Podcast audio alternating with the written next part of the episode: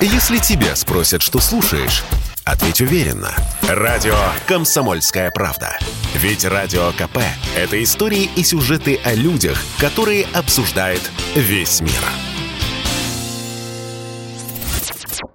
Спорткп.ру О спорте, как о жизни.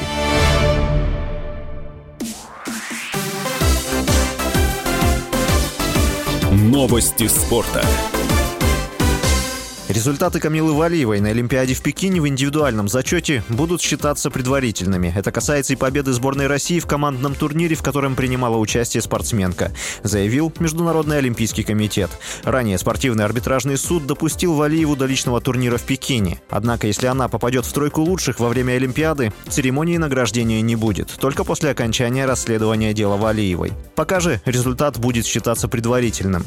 11 февраля Международное агентство тестирования сообщило, сообщила, что тест Валеевой от 25 декабря был положительным на триметазидин. Но данные Стокгольмская антидопинговая лаборатория передала только 8 февраля, на следующий день после триумфа россиян в командных соревнованиях.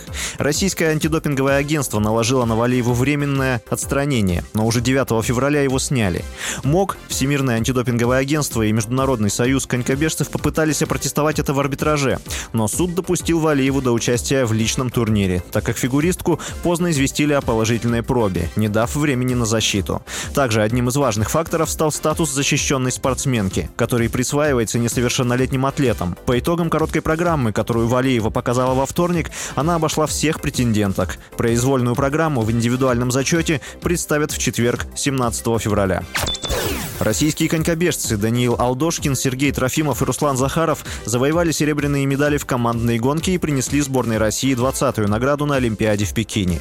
В финале А они уступили чуть больше двух секунд норвежцам. Ранее в полуфинале командной гонки российские спортсмены установили олимпийский рекорд. Бронзовые медали завоевали американцы. Российские конькобежцы впервые завоевали олимпийскую медаль в командной гонке.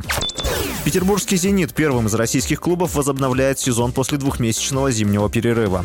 Подопечные Сергея Симака в четверг встретятся дома с испанским «Бетисом» в первом матче 1-16 финала Лиги Европы. А в конце февраля вместе с остальными командами российской премьер-лиги продолжат выступать в чемпионате России. На этом турнире сине-бело-голубые сейчас лидируют и могут выиграть в четвертый раз подряд. Нападающий Вашингтона Александр Овечкин вышел на первое место по общему числу голов в большинстве с учетом матчей регулярного чемпионата и плей-офф в истории Национальной хоккейной лиги. В среду Овечкин сделал дубль в игре регулярного чемпионата против Нэшвилла, забросив одну из шайб при реализации лишнего игрока. Гол стал для 36-летнего форварда 304-м в большинстве с учетом матчей регулярного чемпионата в плей-офф. Он обошел на одну шайбу Бретта Халла. Овечкин 1 января стал единственным рекордсменом НХЛ по карьерным голам в большинстве без учета игр плей-офф, обойдя канадца Дэйва Андрейчука. С вами был Василий Воронин. Больше спортивных новостей читайте на сайте sportkp.ru. Новости спорта.